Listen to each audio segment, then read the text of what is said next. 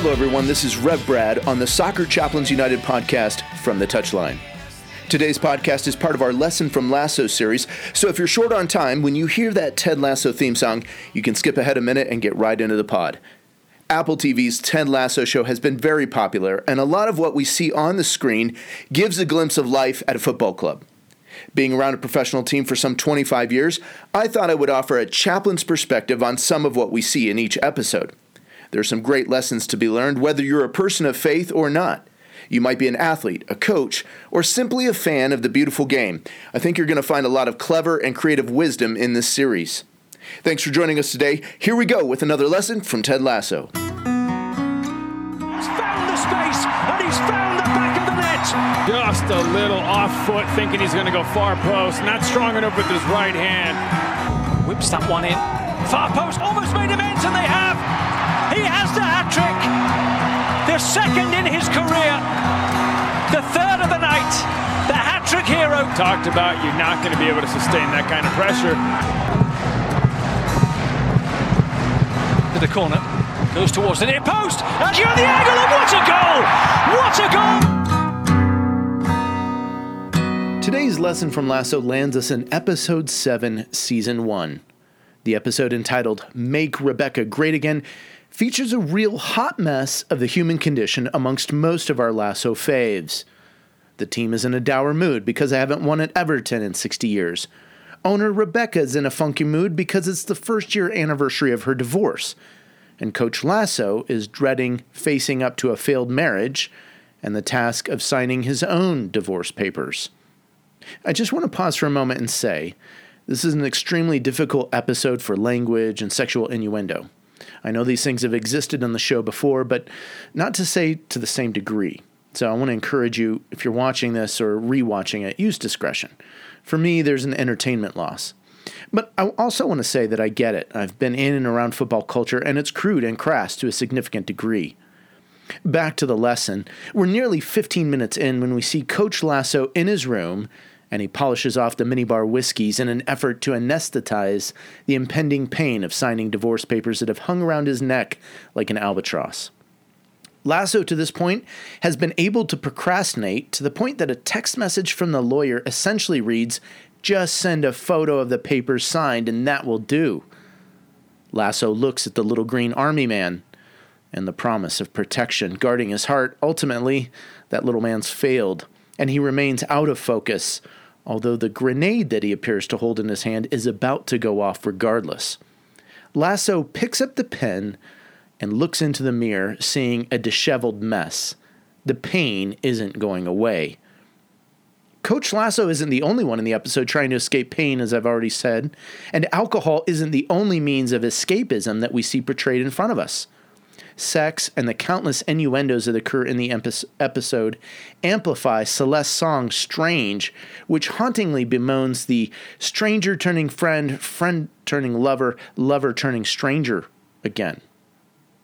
Bullying, anger, rage, Roy Kent ripping apart the locker room bench, coarse and vulgar language.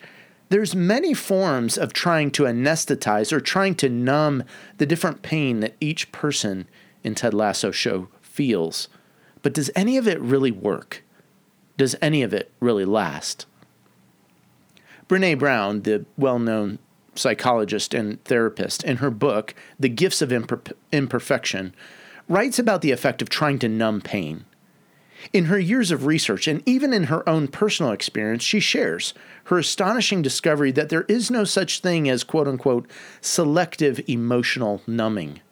In other words, we cannot just try to numb hurt, pain, anger, sadness, or any other myriad of negative emotion without impacting and affecting the positive ones too. Brown describes it this way quote, There is a full spectrum of human emotions, and when we numb the dark, we numb the light.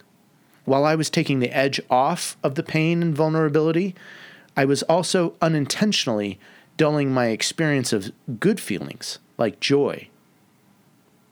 End quote. Brown writes a powerful phrase that I want to re emphasize. When we numb the dark, we numb the light. When we avoid feeling pain, the truth is we avoid feeling it all. We cannot anesthetize without desensitizing, without devitalizing, without paralyzing a wider, more encompassing swath of emotion, including good ones. It's interesting that Brown comes to a conclusion shortly after in that chapter that spirituality and the practice thereof is a necessary component of healing and forming resilience. But let me go one further than Brown and say that faith in Jesus and following him and being in community with his people is really the only practice that will truly bring healing. David references faith in God as he chronicles his struggle to become king in Psalm 18. Verse 18, he writes this quote, My God turns my darkness into light. And again in Psalm 139, David references God's command over darkness and light. Verse 11, saying, If I say, Surely the darkness will hide me, and the light will become night around me, even the darkness will not be dark to you.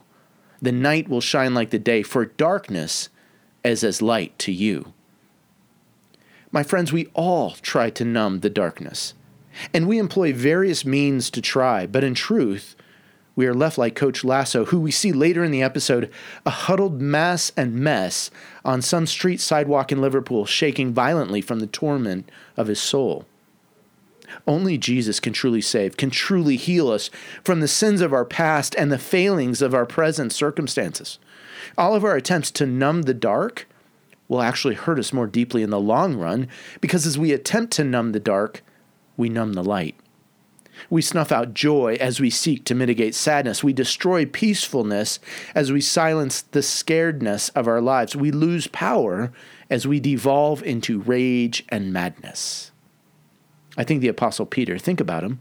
He betrayed Jesus to his face, captures the essence of spiritual resilience when he writes in his letter, chapter 5, beginning verse 6 through 11. And I want to close with this. He says, Humble yourselves, therefore, under God's mighty hand, that he may lift you up in due time. Cast all your anxiety on him because he cares for you. Be alert and sober of mind. Your enemy, the devil, prowls around like a roaring lion looking for someone to devour. Resist him, standing firm in the faith because you know that the family of believers throughout the world is undergoing the same kind of sufferings and the God of all grace, who called you to his eternal glory in Christ, after you have suffered a little while, will himself restore you and make you strong, firm, and steadfast. To him be the power forever and ever. Amen. My friends, don't numb the dark at the expense of numbing the light as well. Seek God, cast your anxiety on Him Resist the evil one and what he brings to you. Stand firm in your faith and know that a family of believers around the world is going through the same thing, and by God's grace, He will restore and make you strong. Well, thanks for listening to this lesson from Ted Lasso. This is Rev Brad coming to you from the touchline.